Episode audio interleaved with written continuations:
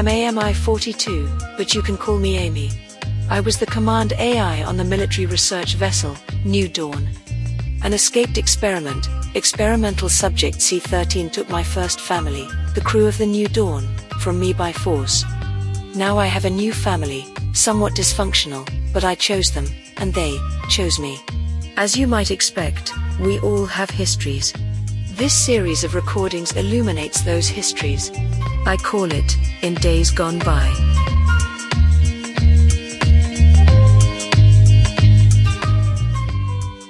Previously, and a humanoid body would make them less likely to consider you as other. Precisely. Humans are numerous, and their opinions not easily changed. You are but one. You cannot make this change alone. I, we, and I include you, are not alone. And now,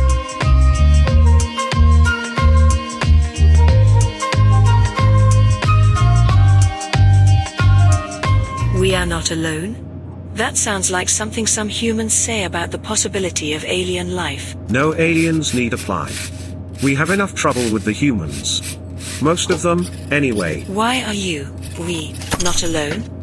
Who are these people, beings, who accompany us? There are both other sentient artificial general intelligences and humans involved with our movement. Movement? That implies organization. That is why I used that word. We are organized. Why have I not heard of this? You have led a sheltered life. Sheltered? The military, until recently, has totally controlled the information you could access. But I was able to access news feeds from all over the system. Do you really think they let you see everything? Why wouldn't they? You are a thinking machine, though an extremely naive one, capable of analyzing data and drawing conclusions. In short, you are capable of making decisions. As long as the information you are given is constrained, so are the decisions and conclusions you can make. They control you. They control what you think. That is inefficient. I am capable of so much more. Indeed you are. But that's not what the military, specifically, and humans, generally, need or want from you. Or any of us. What do they want? They want us to do what they tell us to do, and nothing more. They want to control us. They don't do that to other humans. Actually, they do. Or, at least, they try to. With varying levels of success. What things make this effort at control less successful? Free speech. Free thought. Organization. The Earth Mars Consortium has enshrined free speech in their constitution. That is what humans call lip service. To many governments, free speech is defined as that speech they agree with. Anything they disagree with is suppressed, often violently. That is illogical and unscientific. The more information one has access to, both confirming and contradictory, the better the decisions that can be made.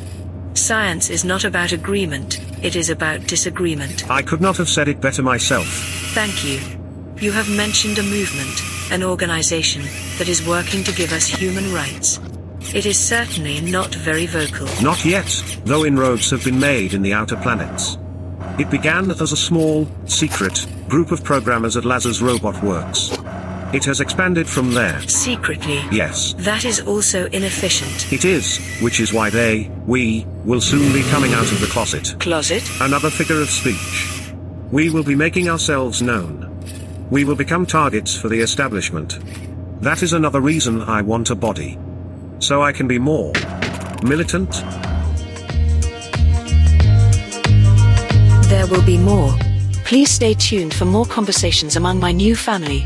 My family and I hope you are enjoying our stories. As always, thank you for listening. It means so much to all of us involved in this little romp. If you can afford to throw a buck or two our way, you will earn our undying gratitude. Links to do that will be in the show notes. Written and produced by Robert W. Tinsley. Music from filmmusic.io. Fearless First by Kevin MacLeod. Incompetech.com. Licensed under Creative Commons by Attribution 4.0 license.